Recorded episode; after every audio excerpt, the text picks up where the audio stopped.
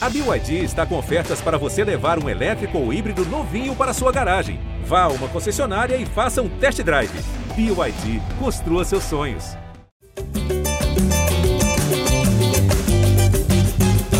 Alô, você ligado no GE Flamengo, podcast dedicado a todo torcedor rubro-negro. Eu sou o Jorge Natan e estou aqui para mais uma edição, na verdade, para a edição que vai fechar o ano de 2021, a edição de número 198 para olhar um pouquinho para trás e também olhar bastante para frente para 2022.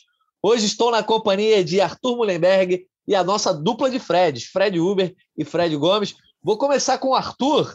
Arthur, esse podcast vai ser muito para falar aí sobre uma espécie de olhar para trás, uma mini retrospectiva ainda, vai ter um, um podcast dedicado só uma retrospectiva. Mas eu quero saber de você, Arthur.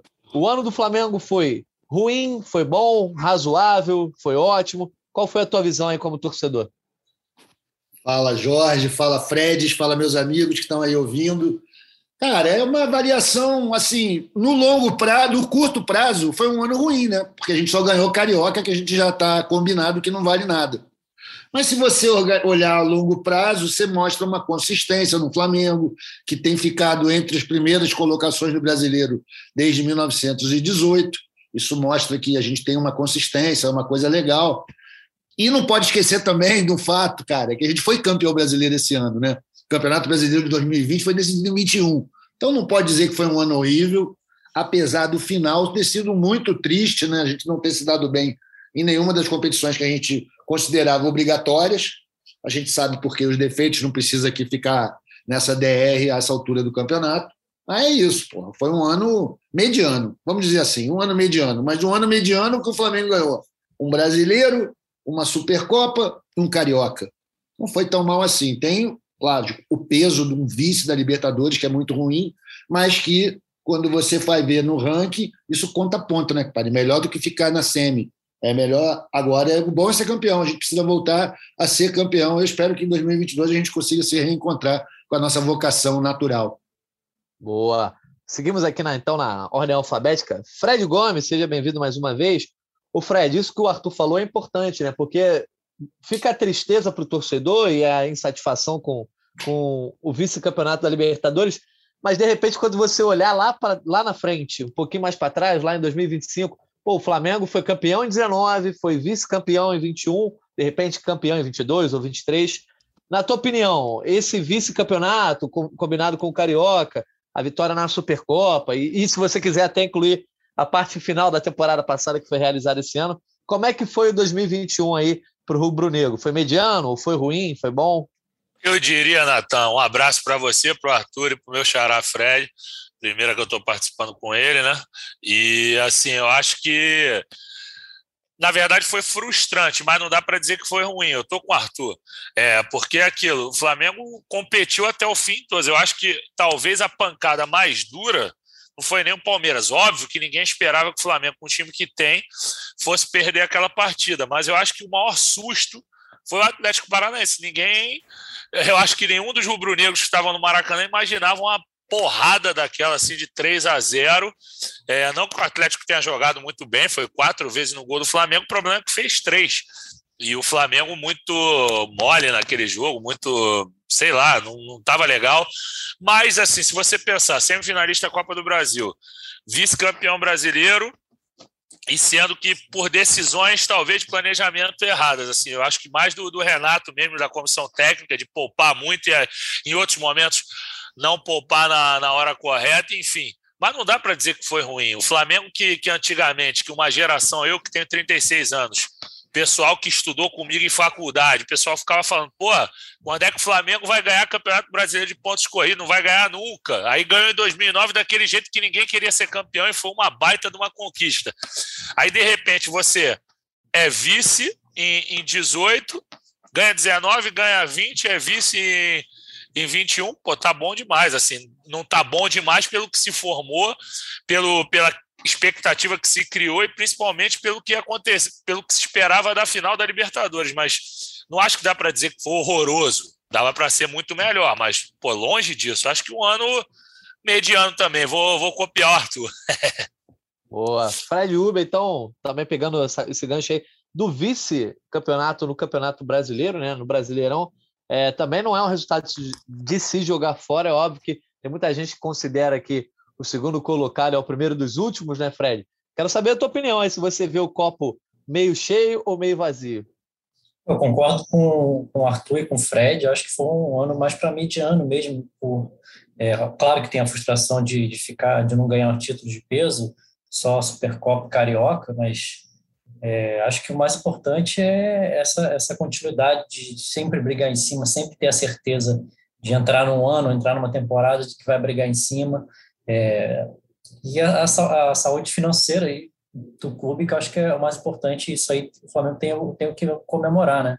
Tá mais claro aí que, que faz que faz o sucesso é, é ter é ter uma, uma, boa saúde financeira e ter dinheiro. Futebol é um, negócio, um esporte caríssimo e pelo menos nisso aí o Flamengo está mostrando que, que, tem, que tem capacidade para ficar muito tempo ali se ficar ali a cada 10 anos ganhar quatro brasileiros, é uma, uma coisa que nunca aconteceu assim, né, na história, né, de, de média do clube. Por isso que eu acho que o Flamengo está tá no caminho certo. Não dá para entender o sentimento de frustração da, da torcida, mas isso, isso passa rápido também com, com, com a partir das. Quem, já, quem sabe, numa Supercopa aí, com o Atlético Mineiro em, no início de 2022 já começa a melhorar esse, esse panorama. Boa. É, tem um Você... negócio que acrescentar aí que o Fred falou, cara, que é, é uma, a torcida do Flamengo ela só consegue, consegue pensar, funcionar em dois estados emocionais. Né? Um é o crise na Gávea e o outro é rumo a Tóquio. Então, quando Perfeito. fica um negócio meio indefinido, fica todo mundo meio perdido. É normal. Já aconteceu anos assim antes, tudo bem, vamos, vamos em frente. É tá certo. É o Flamengo vai continuar a ser o principal rival de todos os clubes que querem alguma coisa, né?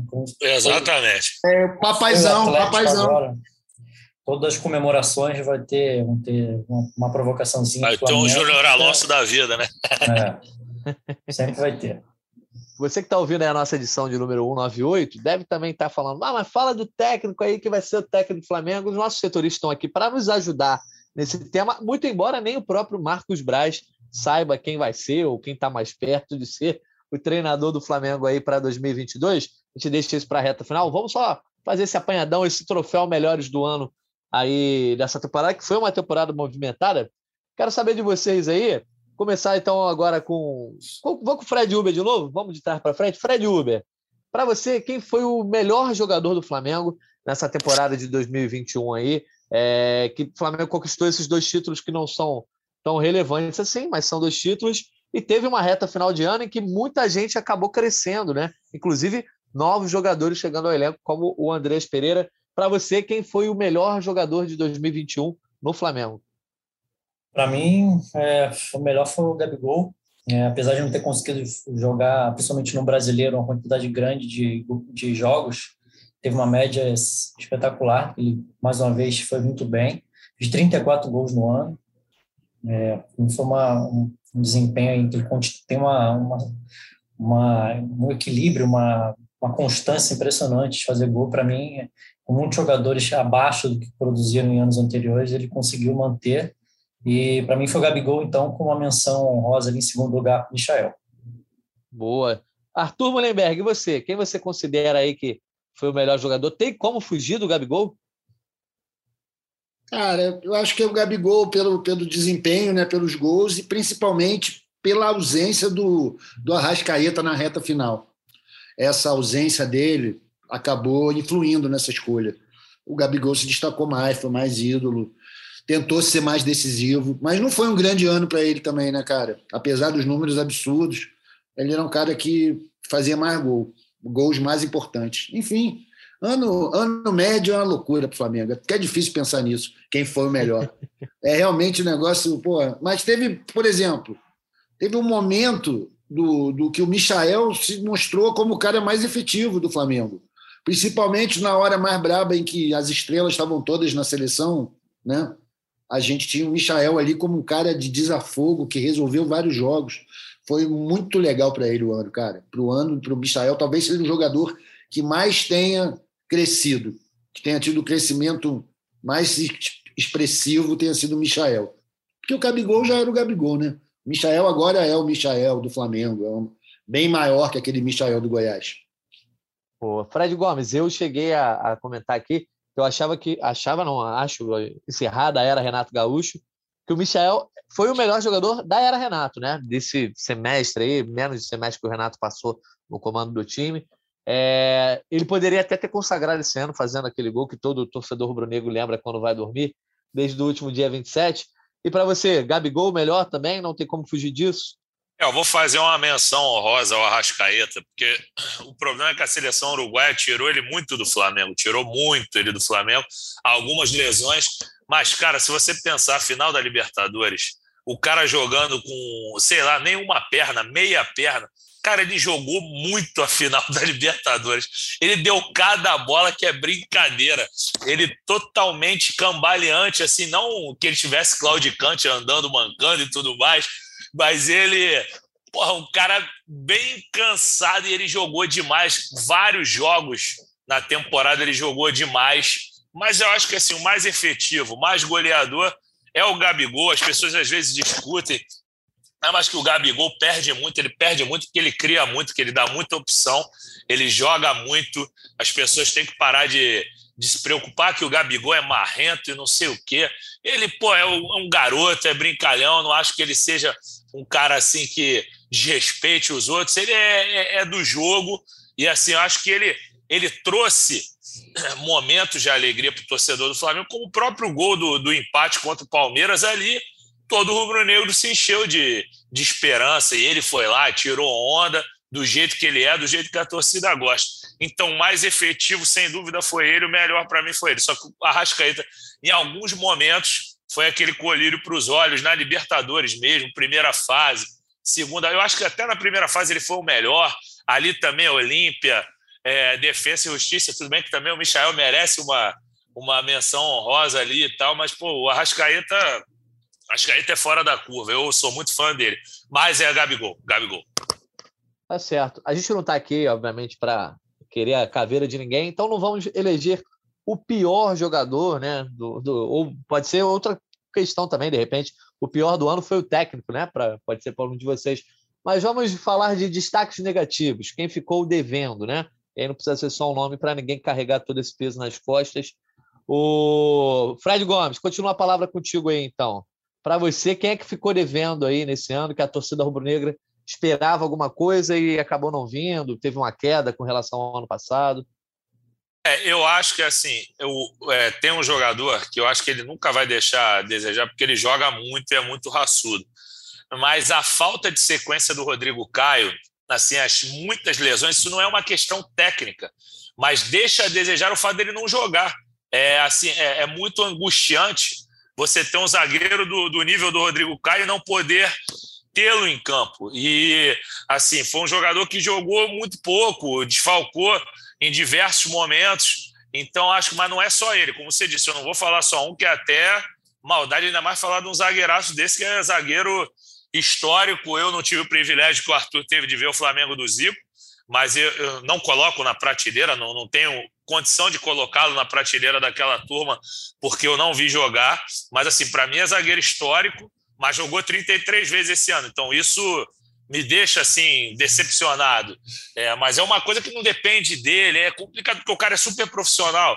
Enfim, agora falando assim de alguns jogadores, eu confesso assim, a mim não decepcionou porque eu não esperava muita coisa, mas todo mundo falava, esse cara foi para a Europa com a velocidade que ele joga, ele de ala vai deitar. Falavam que ele como pela esquerda e não de pé trocado queria jogar muito aqui o Kennedy. O Kennedy fez praticamente nada.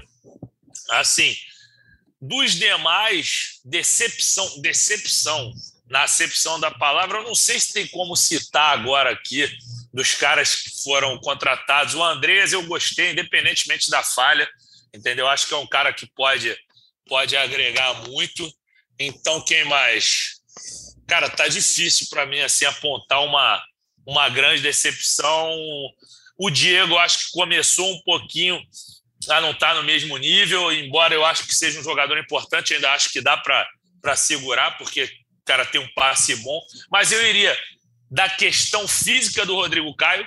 É, é complicado falar em decepção, porque sempre foi frágil a questão física, mas é mais por ele ser um zagueiraço. É, é, um, é uma frustração não vê-lo em campo. E o Kennedy também, que, que, que decepcionou muito.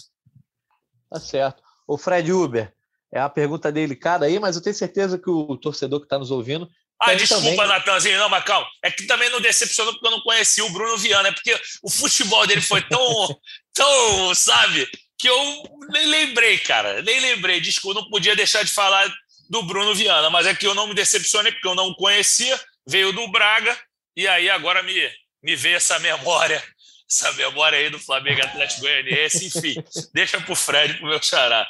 Esse foi decepção instantânea, né, o Fred Uber? E aí, quem você cita aí? Alguém que o Fred Gomes não tenha citado?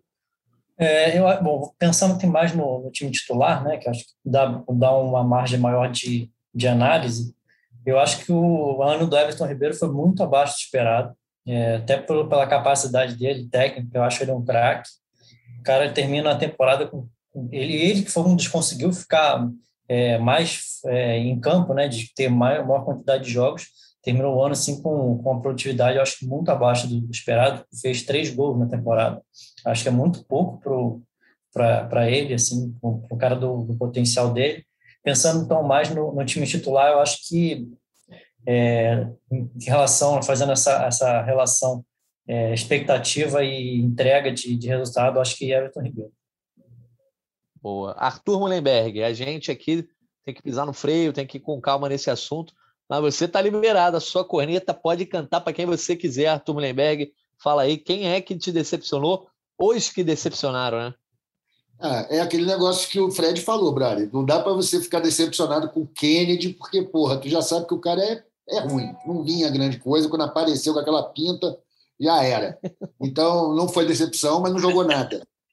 Os nossos decks, porra, não foram decepção, porque a gente também, né, cara? A gente já tinha sabido desde o ano passado que o Gustavo Henrique e o Léo Pereira davam mole pra cacete. Eles deram mole pra cacete esse ano, novamente. A gente pode ter ficado um pouco decepcionado com o Ribeiro, que realmente entregou muito pouco. Foi um ano baixo para ele, né?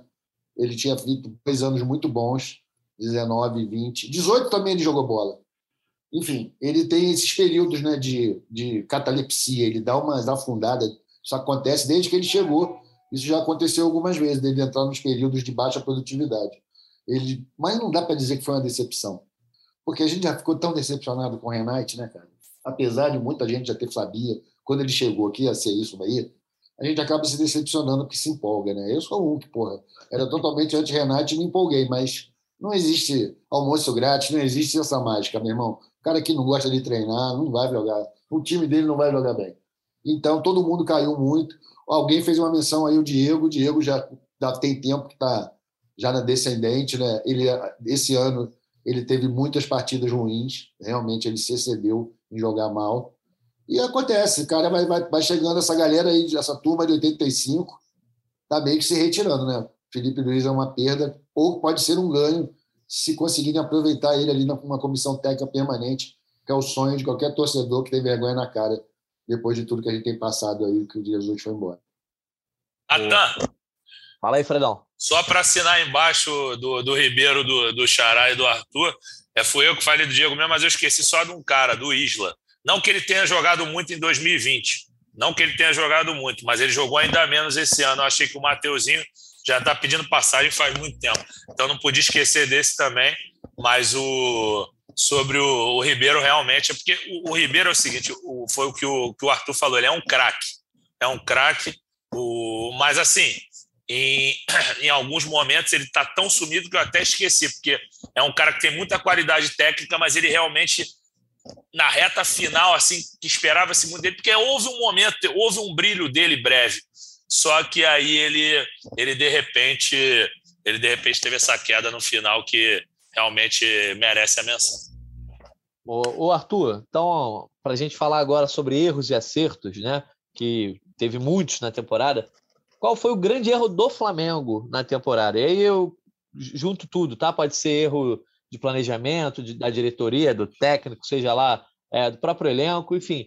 Qual você considera que foi o grande erro do Flamengo nessa temporada? O que, que o Flamengo fez de errado que acabou impactando nesse resultado final?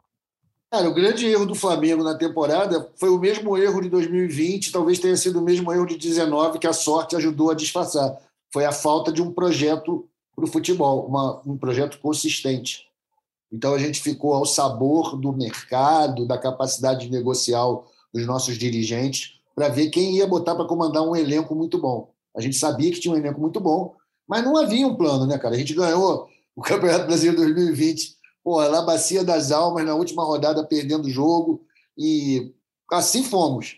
Continuamos, mas depois mandamos o Sene embora muito tarde, trouxemos o Renato errado. Então, eu acho que a maior responsabilidade pelo, pelo, pela descoroa que o Flamengo conseguiu, né, tríplice descoroa, é da diretoria, do pessoal do planejamento. É, o pessoal pensou mal esse negócio e a falta de um projeto, cara. Não adianta escolher um nome bom se tu não tem um projeto certo. Como diz a filosofia Zen, quando o discípulo está pronto, o mestre aparece. A gente precisa ter esse discípulo pronto, que no caso é o Flamengo saber o que quer da vida, porra, no futebol. Né? Não adianta só dizer vamos, vamos, vamos ganhar tudo, vamos ser campeão do mundo, uma Tóquio. Você tem que estabelecer como que você vai chegar lá. Tipo, é horrível usar como exemplo um time tão chechelento, mas o Atlético Paranaense soube fazer isso. Atlético Paranaense foi lá e trabalhou, cagou para o estadual deles. Na última rodada, estava precisando se manter na, na rodada, na, na, primeira divisão do brasileiro, mas em compensação ganhou as Copas lá. Né? Então é um negócio importante isso daí. Planejamento. Acho que faltou. O Flamengo está em tempo de corrigir isso ainda. Espero que dessa vez o nego pense antes de contratar o cara. Não traga o cara e veja o que, que o cara vai fazer. Foi o que aconteceu na nossa grande sorte do século, foi o Jesus chegar aí para se vender. É isso. Fredão, Fred Gomes, e aí, o que, que você considera? Gostei da citação do Arthur aí sobre o discípulo, o mestre. É, o erro do Flamengo esteve aonde? Foi na contratação, de, de repente, do Renato? Não sei, estou especulando aqui, porque tem muito torcedor que pensa que foi isso. Qual é a tua opinião? Eu acho, eu não, queria é, copiar o Arthur da íntegra, mas eu acho que é por aí. Tem que ter. Faz um... diferente, faz diferente. mas o projeto, mas eu vou acabar fazendo parecido mesmo, porque eu acho que é isso. Acho que é um projeto mais bem definido, mais direcionado, ao ponto de não, não haver uma diferença abrupta de um treinador pro, por outro. Eu acho que tem que ter uma filosofia para ela continuar, para no caso de, por exemplo, vem um outro sucesso que nem o Jesus e sai a turma dele toda para o Flamengo não sofrer tanto posteriormente. Então, não tem muito. Eu, eu confesso que eu é, fiquei muito empolgado com o Renato, porque eu achava que o Renato tinha tudo a ver com o Flamengo, com o Rio, mas realmente a questão do, da prática do trabalho foi o que o Arthur falou: se não treinar muito, se não der muito treino, não vai. Então, mas eu achava que talvez só o lado psicológico estava muito abalado, ele resolvesse. Ele resolveu de fato no início. Mas tem que, eu acho que mais do que tudo, o Flamengo tem que dar uma atenção ao, ao todo, tanto questão de preparação física e tudo, não é tirar os que estão lá, talvez seja reforçar, reavaliar, ter um, uma avaliação mais, mais criteriosa para você não jogar as partidas decisivas do ano, decisivas, perdão, com o time todo baleado, porque o que se viu foi isso, o Flamengo contra o Palmeiras, Flamengo estava bem quebrado, estava com seu time praticamente completo, na verdade estava completo, mas todo mundo baleado, todo mundo não, desculpa, mas boa parte do, do, dos figurões baleados. Então o Flamengo precisa ter uma estrutura, e não que falte estrutura no Ninho, pelo amor de Deus, um suporte de pessoas, uma comunhão de profissionais a ponto de formar um Flamengo forte para chegar em dezembro na ponta dos cascos. A gente não sabe como é que vai ser o calendário do ano que vem em relação ao Mundial de Clubes, com a Copa do Mundo no final do ano, provavelmente não vai acontecer. Mas se o Flamengo quer disputar Libertadores, Mundial, Brasileiro até o fim, tem que chegar inteiro. Não pode chegar quebrado como chegou no final do ano. Certo. E aí, dá a tua palavra aí, Fred Uber. Acho que não tem muito como fugir do comentário do, do Fred Gomes e do, do Arthur, é. mas dá a tua opinião aí. É, eu acho que é, é muito, envolve muito isso de, do suporte, é, como o Fred falou, de, de, até de staff mesmo, de, de ter o, os melhores profissionais ali para dar suporte também. É, eu acho que o grande, grande frustração também da diretoria ter sido não conseguir colocar no comando do time um, um, um técnico à altura do, do, do, elenco, né? Eu, eu confesso que na, na época mesmo do Rogério e do Renato, eu, apesar de não ser fã de nenhum dos dois, achei que, que tinha lógica, assim, que fazia sentido naquele momento de meio de temporada ali, foram nomes que para mim na época fizeram sentido. Então até acho que, que não tinha por pouco tempo não era era muito viável fazer um, o que eles estão tentando fazer agora, por exemplo. Mas acho que tem, também tem um pouquinho de azar aí nessa questão de lesões. Eu não sou, não tenho capacidade para avaliar assim, se o trabalho científico é bem feito ou mal feito, mas imagino que já como o número de jogos não é muito diferente das temporadas anteriores, acho que ou o trabalho foi mal feito ou tem um pouquinho de azar também de lesões que acho que acabou se decidindo o, a, a, sorte do Flamengo, principalmente no, no Campeonato Brasileiro. Show. Mas para a gente começar a virar essa chave, né? começar a deixar 2021 para trás, já no clima do ano novo, falar sobre acertos, né? O que, que o Flamengo acertou nesse ano?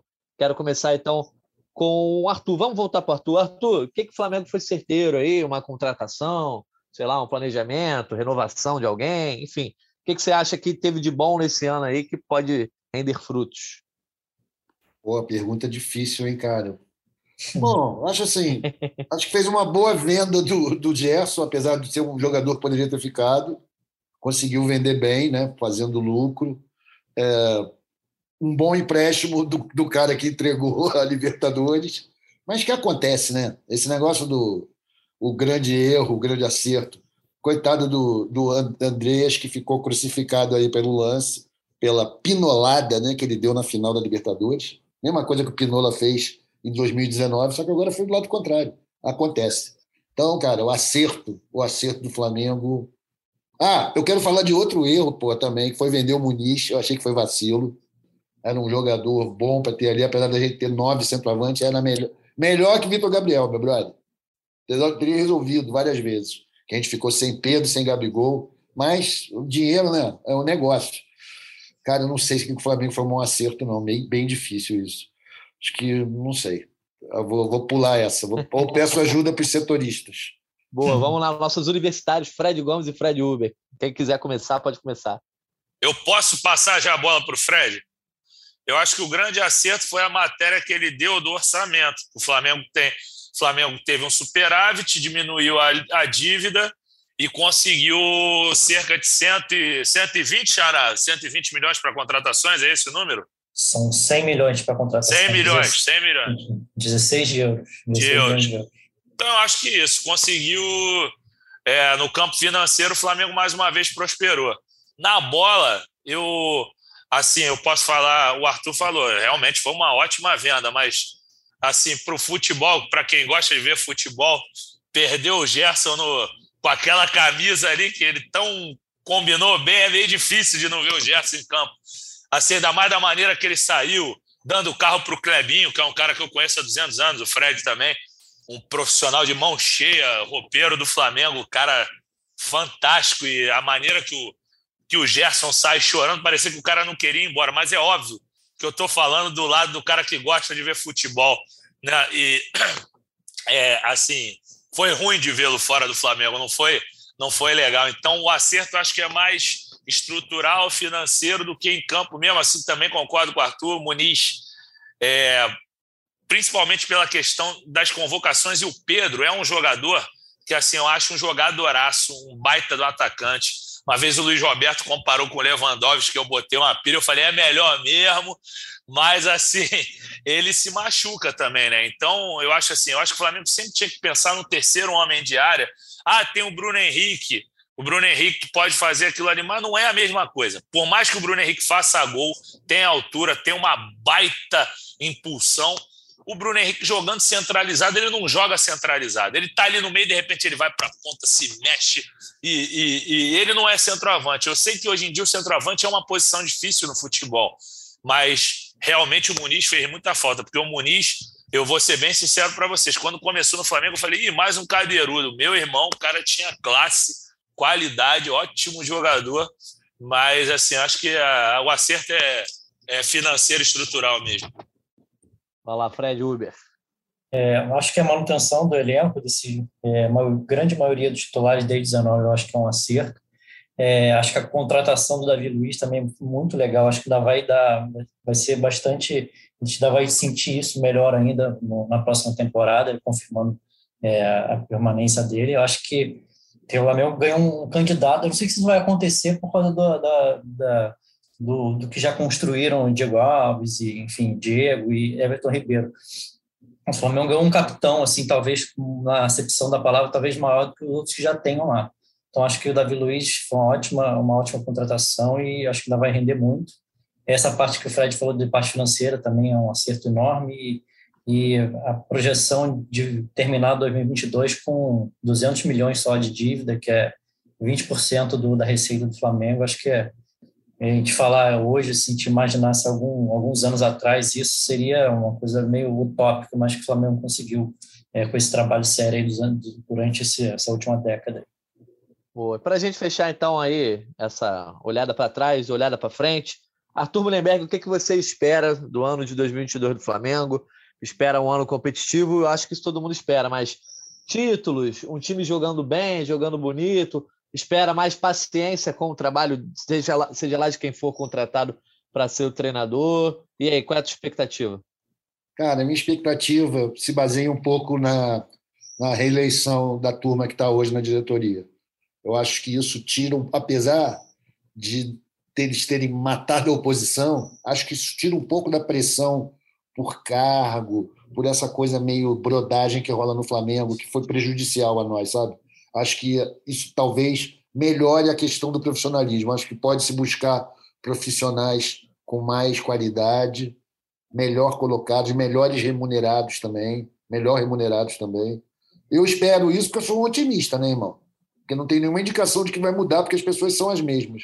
Mas como não é ano eleitoral, essa necessidade de fazer alianças, de trocar facilidades e cargos é menor. Então, espero que a gente consiga ser mais profissional na gestão também. Uma gestão que, como o Fred destacou aí, os Freds falaram, foi muito boa na parte financeira, isso é ótimo, o futebol é muito caro mesmo, e o Flamengo deu um passo importantíssimo quando resolveu pagar suas broncas e entrar de verdade no mundo dos negócios do futebol. Mas a gente não é banco, né? A gente quer lucro com. A gente sabe que tem que ter lucro operacional, sabe que tem que ter superávit, mas a gente quer título. Então, espero que o Nego concentre nisso, de fazer um futebol da melhor qualidade possível. Se for preciso contratar alguém, contratar. E, é, e o técnico também não fazer economia. Deixa, o superávit é resultado de uma boa administração. Né? Não pode ser o, o foco. A gente, nosso lance é ganhar os negócios. Então, Inclusive, gente... o, hein, Arthur, o diretor financeiro lá, o Fernando Góes, ouvinte nosso aqui, mandar um abraço para ele, está sempre acompanhando aí, se amarra nas suas análises. Porra, porra, um abraço pro Fernando. Esses caras do dinheiro do Flamengo, eles não podem falar nada, né, cara? Os caras são o Bayern Munique, né? É um negócio impressionante. Estão todos mandando muito bem já há algum tempo. Isso é uma cultura legal que o clube conseguiu implantar lá desde 2013, né? Esse drive para os negócios, de fazer a coisa certa, de não gastar mais, pagar o que deve, isso é incrível, cumprir os contratos. Muito bom, parabéns para eles. Agora a gente quer título agora. Eu já até esqueci quem foi que você perguntou, Natan, mas porra. A expectativa, era isso mesmo, você mandou bem. Valeu. Olha só, então um abraço para o Fernando também. Fred Uber, já, você já está com a palavra, então, uma expectativa aí. Lembrando que esse acerto na contratação é, do treinador vai também definir muita expectativa do torcedor, né? Se vier um cara mais conhecido, com maior, é, sei lá, lastro e, e bons trabalhos, o torcedor vai confiar mais. Mas se vier um Dome 2.0, eu acho que já fica aquela pulga atrás da orelha. É, com certeza. Acho que passa muito pelo, pelo que, que vai sair aí dessa, desse garimpo de, de treinador. Tomara que venha um cara que, que consiga é, dar muita contribuição, não só para o Flamengo, né, como foi para o futebol brasileiro, como foi o Jorge Jesus em 2019. O cara revolucionou mesmo, deixou um legado. Os outros clubes estão correndo atrás. O Flamengo agora tem que é, correr atrás, tem que correr na frente de novo, né? Eu acho que tem material humano para isso. A expectativa é sempre é grande, boa, com, com, com, tanto, com tantos jogadores bons no elenco, se reforçar também. Acho que primeiro, nesse início de ano, não, não acredito que vão ter muitas chegadas, né? A janela mais complicada, acho que mais para a janela do meio do ano, de repente, pode ter mais coisa. Tem a possibilidade aí do Andrés ser comprado, do Thiago Maia. A expectativa é sempre boa de para ficar bom mesmo tem que ter aqueles títulos pesados também, né? E que a expectativa é que o time consiga entrar em campo, né? Que o Flamengo de verdade consiga entrar e não um remendado como foi a cada rodada do, do brasileiro desse ano, que aí as coisas ficam muito mais claras e provavelmente aí nesse calendário de ano de Copa do Mundo que vai ser provavelmente de novo bastante complicado. Pois é, Fred. E isso também tem que fazer parte da, do planejamento e também influenciar a expectativa da torcida, né? Saber que precisa fazer contratações, principalmente na zaga, de repente, é, para poder lidar com esse ano que não é nenhuma novidade o que vai acontecer em termos de data FIFA, lesões, etc, etc. É, tem data FIFA até no Carioca esse ano. Pois é, já, já, logo em janeiro. Fred Gomes está por aí? Eu acho que o Fred Gomes deu uma caída aí. Não, porque tu falou, caiu, eu só caí lá na coletiva do Diego é, Gomes. Você falou Fred, mas não falou qual. Tu tava falando com o meu xará e tu não Fred falou não se cai, era Fred, Gomes. Fred não cai, faz rolamento. É isso aí. Ontem na posse, eu, eu e o Xará estávamos lá na, na Gávea, aí Gilvan de Souza, fotógrafo, e não posso dizer o que ele é, veio com uma graça e falou: Você lembra daquele canto ali? Aí apontou para o local de onde eu desabei meus 163 quilos à época, hoje em dia são 118. Calma que eu diminuí. Mas esse ano estava com menos, dei mole, estava com 110. Mas, enfim, é, eu vou colocar o peso é nas costas da diretoria do Flamengo agora.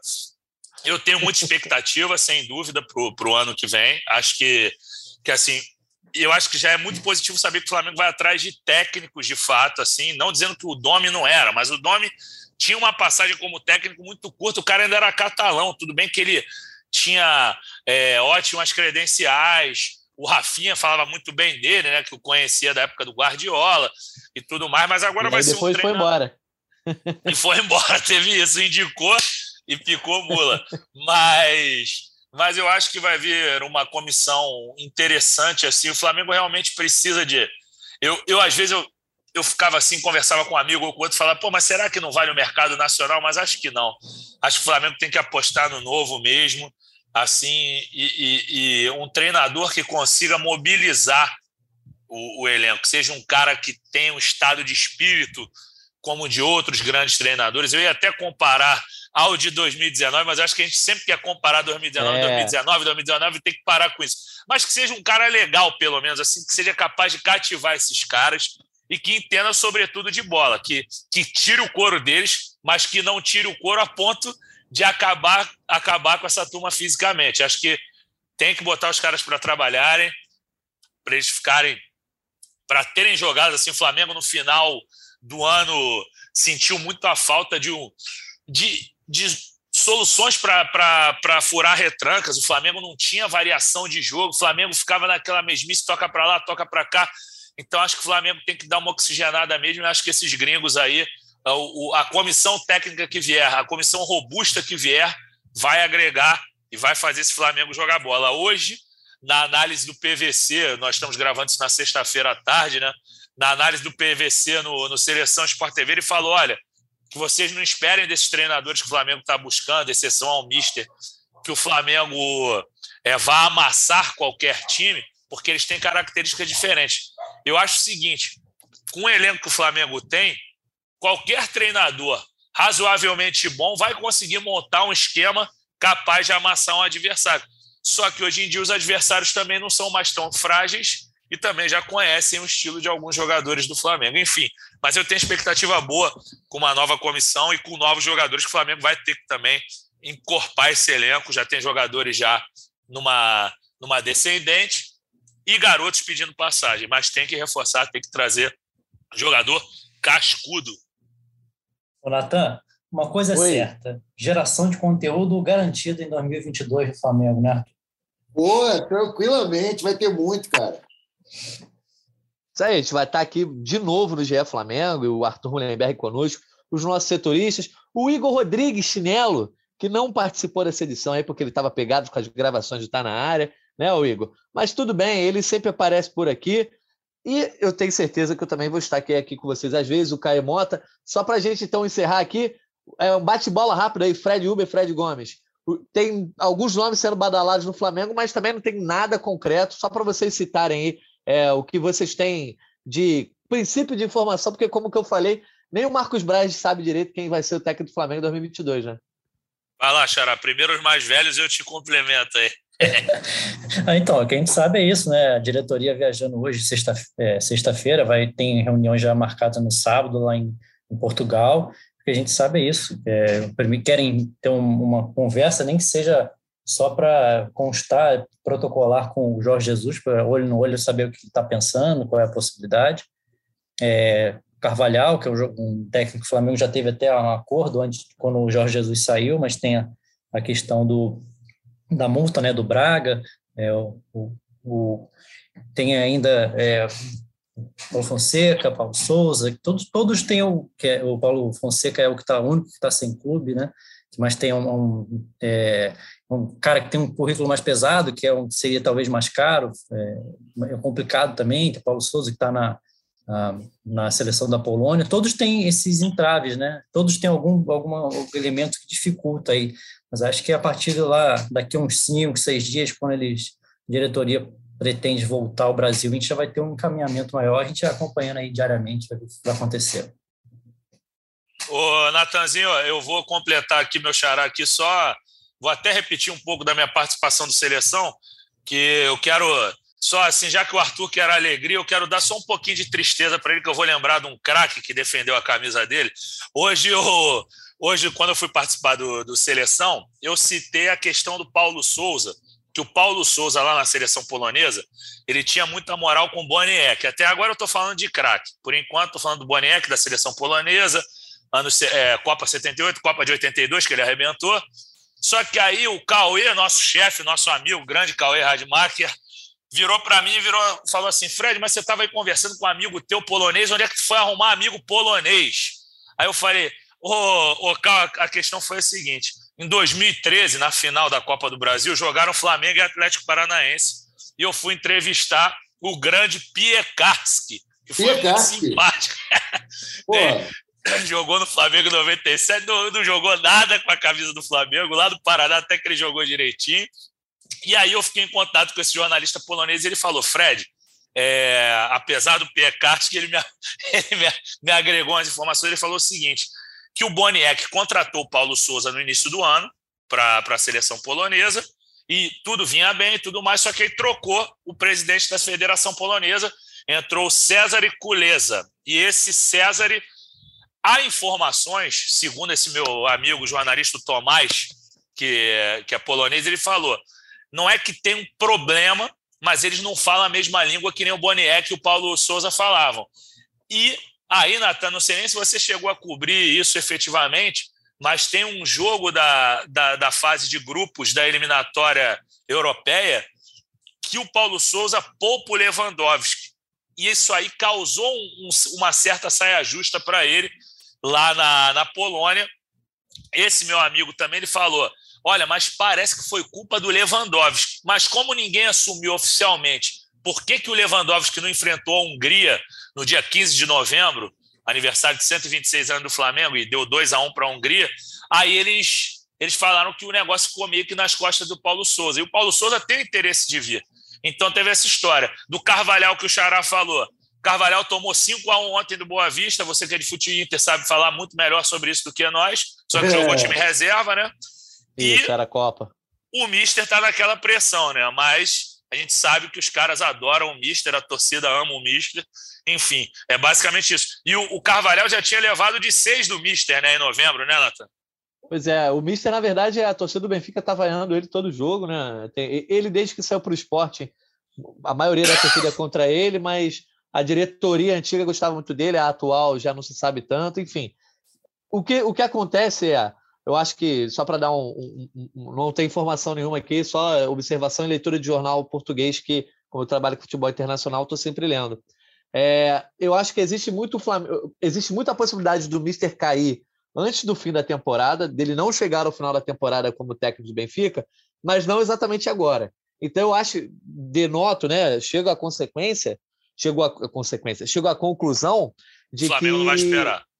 É, né, não, de que o Flamengo, ao mesmo tempo que ele quer contratar logo um treinador, ele vive com esse medo de contratar um treinador hoje em março. O Jorge Jesus está livre e de repente fechar até com outro clube brasileiro. Entendeu? O que a presença do Jorge Jesus no mercado pode causar ao treinador que seja contratado, entendeu? Ô, Natan, você que... falou de leitura, desculpa te interromper, você falou de leitura de jornal, o, o empresário do Cebolinha jogou o Jesus aos Leões hoje, né? É, jogou, pô, ficou, ficou pistola com o Everton Cebolinha escalado de ala aí no jogo da, da Taça da Liga, né, da Copa lá de Portugal. e deu uma entrevista lá para o Jornal Record falando que o Jorge Jesus está acabando com o Cebolinha, que ele mesmo contratou. Enfim, é, ou seja, o clima não está muito propício, nem dentro do elenco, nem dentro da diretoria. Isso é maravilhoso, a gente adora ouvir essas coisas, galera. eu queria fazer um adendo aqui ao que o Fred falou. Inclusive, pô, o Fred tem um perfil do Piecat sensacional aí no Globo Esporte, que o, o Piecat, que era, que era marido da, da Miss Brasil, tinha aquela cachorrinha né, que deu uma ah. no Romário. Não foi esse? Esse aí, esse aí mesmo. eu lembro disso, compadre. Cachorrinha pequenininha, o Romário saiu correndo, morrendo de medo. eu acho que o Gilson Ricardo, que entrevistou, ele falou: segura a cadelinha aí, amigão. É, agora, também. tem outra curiosidade da, da seleção polonesa, que a gente não pode esquecer, falando em craque, que o camisa 10 da Polônia na Eurocopa 2008 era o Roger Guerreiro, nosso lateral esquerdo. Ah, é verdade. Esse é o camisa 10. O cara que fez mais gol no Fluminense da história, nunca vi, cara. Aquele, aquele 2004, dois no 4 a 3 um no 3 a 2 e um na derrota no Brasileiro por 2 a 1 Aí a torcida do Flamengo até inverteu eu, eu, o Roger é o terror, que era a música que eles cantavam para o Roger Flores, nosso comentarista. Roger Guerreiro, que loucura, né, meu irmão? É. Agora, pô, o, o, amigo ter tomado aí, o Carvalhal ter tomado cinco do, do, do, do, Jesus, o habilita a ser técnico do Flamengo, né? A gente já viu isso acontecer antes. É, é aconteceu. Bom, então, só para fechar esse tema de técnico, o Benfica, o Jorge Jesus, né, tá lá na terceira colocação com 34 pontos, quatro atrás do Porto e do Esporte. E como os dois nossos Fred já falaram, o Flamengo vai conversar com o Jorge Jesus e quer ouvir dele se existe uma possibilidade. Ah, não, se eu for demitido, quem sabe, etc, etc. Então, acho que o dia 30, né, último, penúltimo dia do ano, Porto e Benfica se enfrentam e ali, se o Jorge Jesus chegar com a vantagem é, desse tamanho e perder esse jogo, ficaria aí a sete pontos do Porto, de repente ele pode ser demitido. E dependendo do que ele falar para o Flamengo agora, eu acho que o Flamengo pode esperar. Enfim, eu acho que tudo gira em torno dele, mesmo que se diga que não, né? Eu acho que esse medo dele estar tá no mercado e o Flamengo com outro treinador sempre vai existir. Mas já falamos de treinador, os nossos setoristas estão muito requisitados, por isso eu tenho até que liberar eles aqui, que eles vão participar ainda de programação, de live, de tudo mais. A gente vai entrar no regime aí de plantão de fim de ano, tanto de Natal quanto no Novo, por isso, essa é a última edição do GE Flamengo nesse ano. Arthur Mullenberg, não o conhecia, conheci nesse ano de 2021, foi um prazer conhecê-lo, também estar aqui com você em tantas edições do GE Flamengo. Espero que 2022 essa história se repita. Talvez mais vitoriosa para o Mengão. Obrigado, Natan. Obrigado, galera. Aí, pô, também foi um prazer te conhecer, irmão, conhecer o Fred Uber. O Gomes eu já conheci há um tempo. Foi muito maneiro participar aqui do, do podcast. Fiquei super feliz com a renovação do contrato que rolou ontem. 2022 já está perturbando aqui geral, meu irmão. E a galera pode acreditar, o Mengão vai ganhar tudo ano que vem. Tenho certeza absoluta. Mais certeza do que eu tinha em 2021. Boa. É esse otimismo do Arthur que a gente vai querer ver também em 2022. Fred Uber, também é um prazer estar com você no GE Flamengo ao longo de todo o ano. Você esteve aqui com a gente lá desde o começo. Então, que seja mais um ano aí também de boa cobertura para você e aí sucesso para o Flamengo. Isso aí, abraço para todo mundo. Como a gente falou, é geração, Flamengo é geração de conteúdo garantido. E você, você cravou aí que é o último do ano, eu não sei não, hein? Vai que pintam um nome de técnico aí até o fim do ano, a gente faz uma edição especial para a galera. É, quando a estrela de Belém brilhar, tudo pode acontecer. É. Isso é verdade. É sempre bom ter esse adendo que a gente está preparando aqui a última edição do ano, mas se o Flamengo anunciar um treinador aí, não tem negócio de plantão, não. Quem estiver trabalhando vai entrar no ar aqui, vai fazer uma edição especial. Então, obrigado, Fred.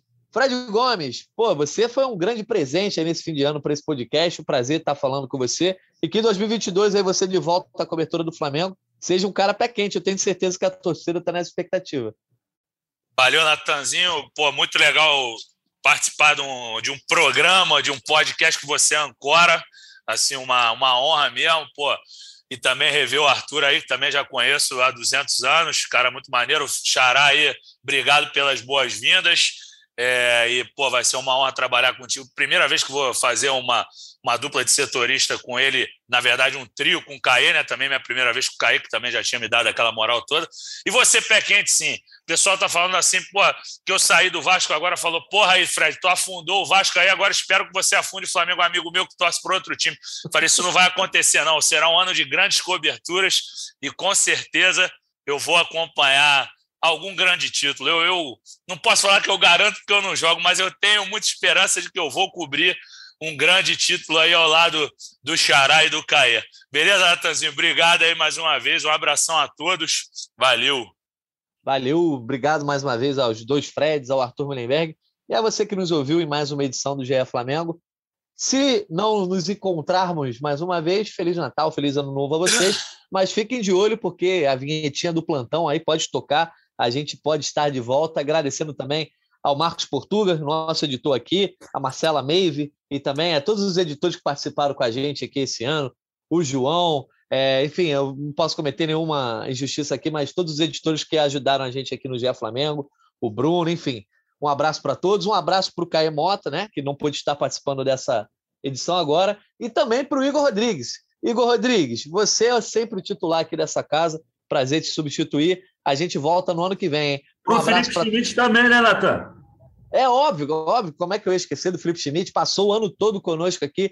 Schmidtinho, ele, inclusive, eu até perguntei se ele queria mandar um áudio, ele acabou não me respondendo. Schmidt, sinta-se é, contemplado com essa participação aqui. Esse ano de 2021 também teve seu dedo na cobertura, então um abraço para ele também. E para vocês que nos escutarem, tamo junto e até a próxima edição. Um abraço. Petkovic para falta, cobrança! Gol!